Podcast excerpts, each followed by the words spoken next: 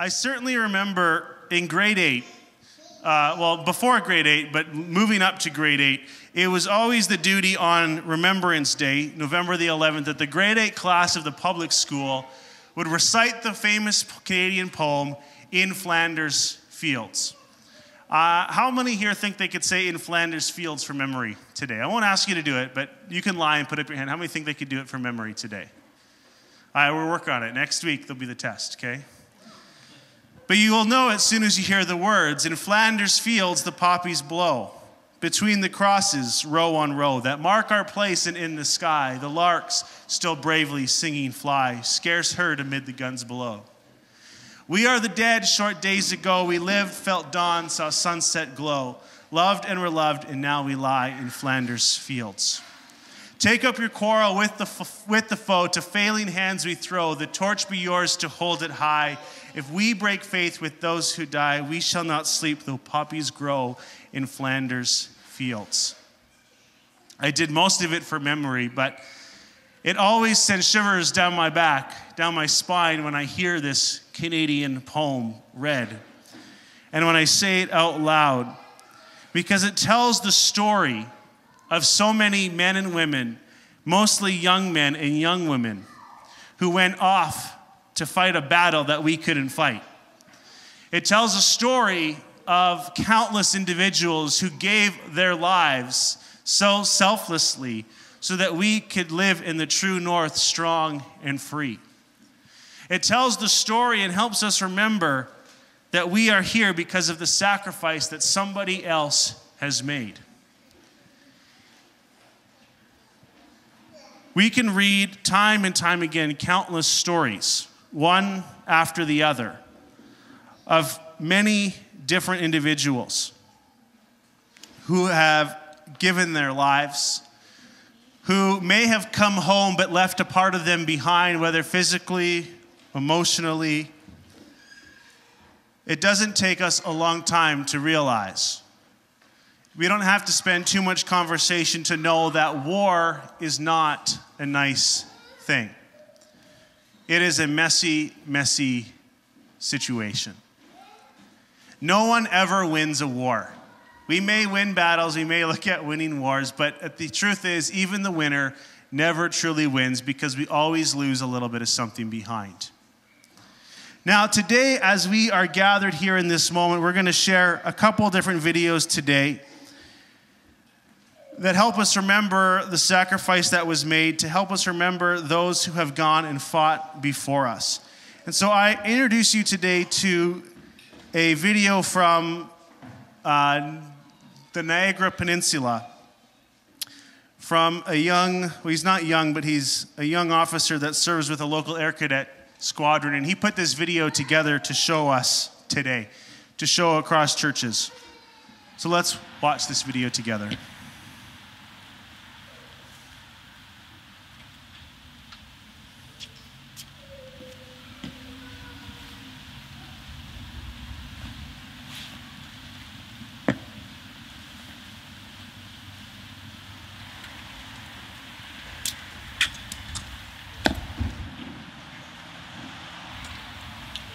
Well, good morning and greetings to my family of faith wherever you are today.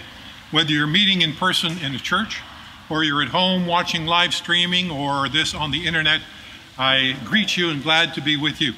As COVID 19 has had a serious impact on all of our society, our lives, our health, livelihood, and all that makes up our society, it has also had an impact on our Remembrance Day activities and, and remembrance celebrations. The Chief of Defense Staff has instructed all forces personnel to avoid large in person gatherings so that we can maintain uh, health and readiness for action at any time. And so it is my pleasure today to be able to come to you and share this virtual Remembrance Day activity. So, why do we have these Remembrance Day services? I know that uh, most people will think about World War I and World War II and likely my junior high students from my Sunday school class are thinking, yeah, he's old enough to have served in World War II. But sad to say, no, I'm not quite that old, kids. Uh, but we do remember World War I ended on the 11th day of the 11th month at the 11th hour in 1918. We remember that 20 million people died and that 21 million people were injured and that over 66,000 Canadian soldiers lost their lives in that war and another 172,000 were injured and came home. That was 3% of the entire Canadian population at that time. World War II ended on the 2nd of September 1945 with 70 to 85 million people who perished and 45,000 plus Canadian soldiers who died during that war. The Korean War, the Cold War, and the longest war that Canada was ever in was the Afghanistan War of 13 years. We gather to remember their sacrifice. But not only theirs. Think of Canadian Forces personnel who over 175,000 of our military personnel have served as peacekeepers around the world. And so we take this day to remember and to give thanks for those who served and sacrificed for us. Now, I know when we speak of military identity that you think of the uniform. You see the uniform, and it is a symbol, but it is a symbol of something that is deeper. Our military identity is based on three principles. The first one is voluntary military service, the second one is unlimited liability, and the third is service before self. The fallen, the wounded, the broken, all chose to serve and protect the Canadian population and our allies before caring for themselves. Now, not all sacrifices include death. I think of my great uncle Leslie Boyd, who served in the artillery in Europe during the Second World War and participated in the liberating of Holland. After the war was over and he returned home, although he was not wounded, his life was forever changed. Fifty years later, he returned to Holland for the celebration of the uh, anniversary of the liberation of that country. And while there, he had flashbacks of the battle that so damaged him that he had to be hospitalized for a time. Because even after such a long time, he suffered from PTSD. So, not all sacrifices end in death, and not all battles are in war. During this time of the COVID pandemic, Canadian Forces personnel have been sent and gone into long term care facilities in Ontario and Quebec so that they could provide care and medical services to those who were most vulnerable and who seemed to be attacked by the virus more than anyone else. And they put their own lives in danger so that they could provide care and service for others. This is service before self.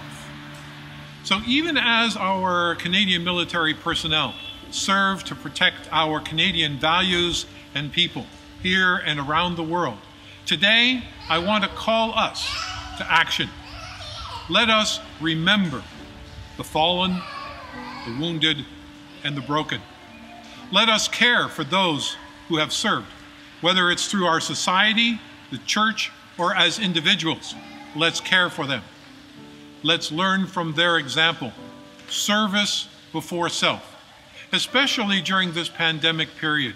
Let's not become polarized and angry, but let us voluntarily take restrictions like the wearing of the mask that are meant to benefit others and to protect the society at large. Let's take a moment and thank a veteran for their service. As a Christian, I remember that the heart of our faith is this Greater love has no person than this, than to lay down their life for their friends. Jesus died for us and for all of humanity so that new life would be made available to all without discrimination. Thank you.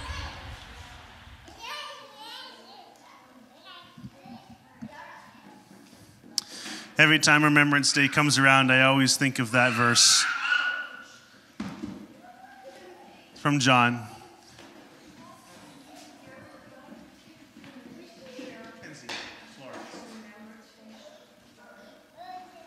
Why don't you just come use the microphone so everyone online can hear you? Can just use this one here, Glory, to the right of me.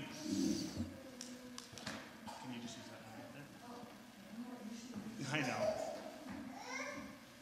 This is just so everyone online can hear you today.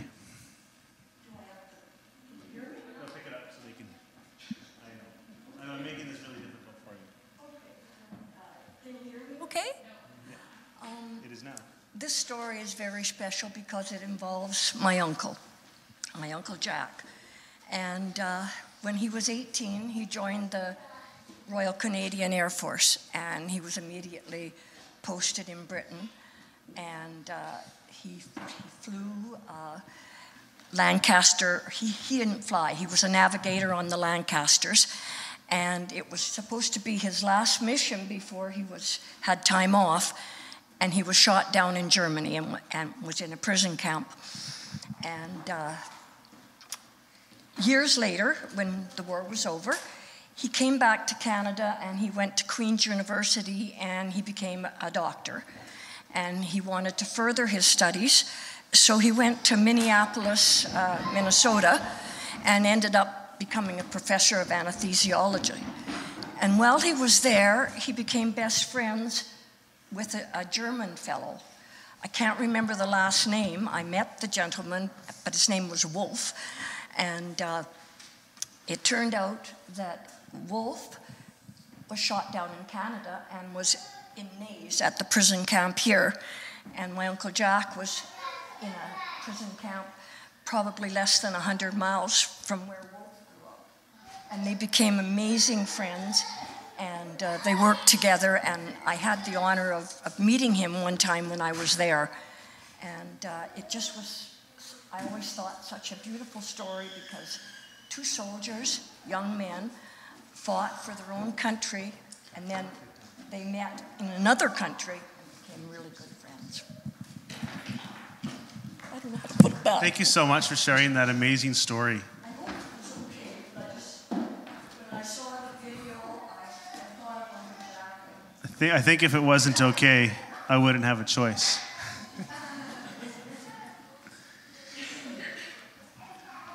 You know, here's, here's the thing about story, and I actually have this in my notes today. The, the amazing thing about story, it's, it's one thing to tell a story. You can make anyone believe anything by telling a convincing story. But here's the thing nothing compares to the truth, nothing compares to your actual testimony. And as we look in this moment, I testify today, and I look at the great sacrifice that was made by others for us today. I think of the U.S. Coast Guard slogan, it's one of my favorites. I've said it many times from the pulpit. Their slogan is that so others may live. And I love it so much because it's a reflection of my faith is that there was a sacrifice that was made so that I could live and that I could live for all of eternity. Not just life here on this earth, but life after death. It gives me a hope, it gives me a testimony. You know, Revelation says that we're saved by the blood of the Lamb which means that the Lamb was shed, that he was sacrificed. We were saved by the blood of the Lamb and the word of our testimony. Our confession of faith in Jesus, that he is Lord, he is King, he is ruler of my life. You know, I, I am amazed as I look south of the border and the chaos that ensues for one election. And even how many Christians, even in our own nation, get so distracted and caught up in the chaos that is politics and business. And I, I'm strongly reminded that Jesus is Lord, that Jesus is King, that I'm first a citizen of the kingdom of heaven, not of this world.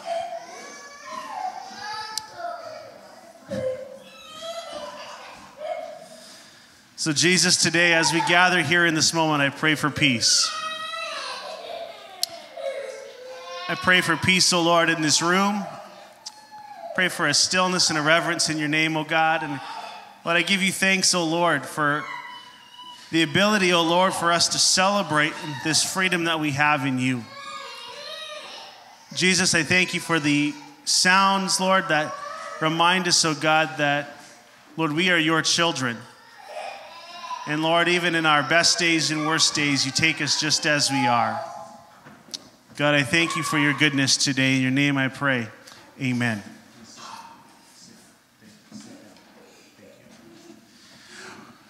As we close today, we're going to take a moment of, of communion, and Mackenzie's going to go wash her hands wherever she went. Never mind. Mackenzie. I don't know where she went. All right. Would anyone like to volunteer this morning? Frank?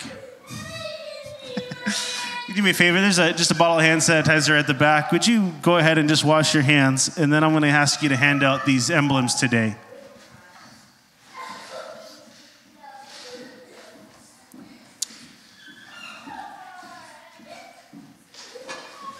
Now, As you, as you take this, these emblems today, uh, yeah, you can hand them over.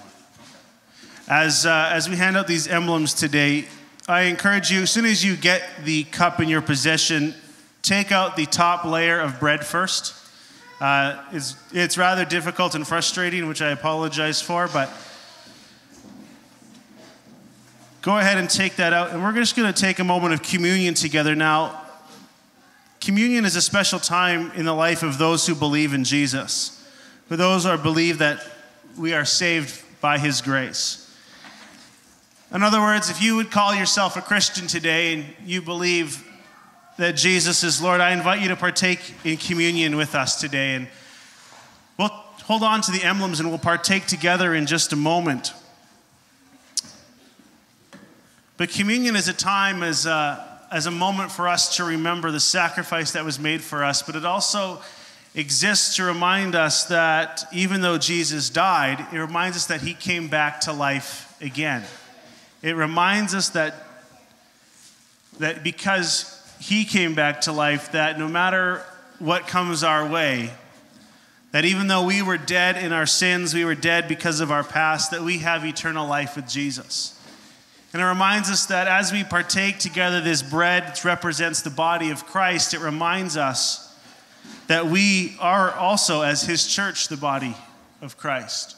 And the way that Jesus laid down his life for us, including his enemies, that he's called us to lay our lives down for him as well. Thank you so much, Frank. So today I turn to the book of Matthew, and this is what it says. It says, While they were eating, Jesus took the bread, and when he had given thanks, he broke it and gave it to his disciples, saying, Take and eat. This is my body. Why don't we give thanks for Jesus' body in brokenness today? Heavenly Father, we thank you so much for sending of your Son, Jesus, to take away the sins of the world. I thank you today for this emblem that we hold, this, this wafer, Lord, as a symbol, as a representation, O oh God, of your body and how it was broken for us. And Lord, maybe we never forget the sacrifice that was given, Lord, so that we may forever live with you. God, as we look at the brokenness of your body and as we look at the brokenness of this bread today, may it remind us, oh God, that even on our best day, we still need you that I need you as much on my best day as I do my worst. So, God, I thank you, oh God, for your brokenness so that we would be made whole. Let's partake together.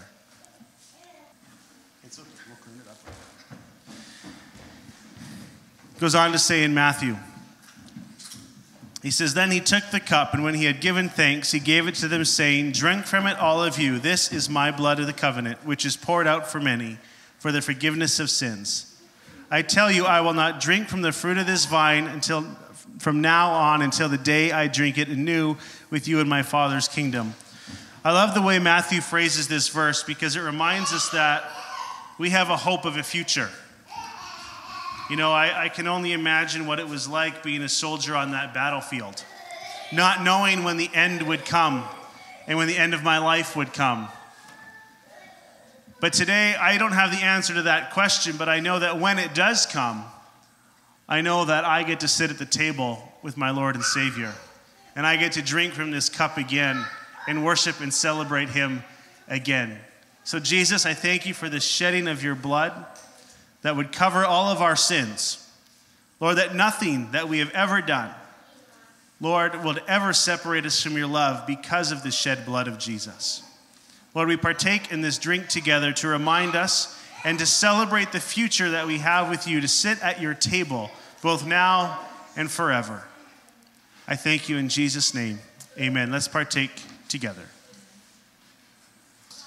In the end of Jesus' prayer, as he taught us how to pray in the Our Father, he says, Lord, your kingdom come, your will be done on earth as it is in heaven.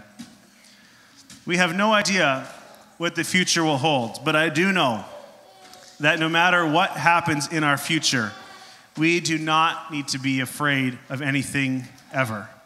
That no matter what comes at the end of this pandemic, that no matter what happens out of the US elections, no matter what happens in our own nation, we have nothing to fear because we have a hope in Jesus for the future.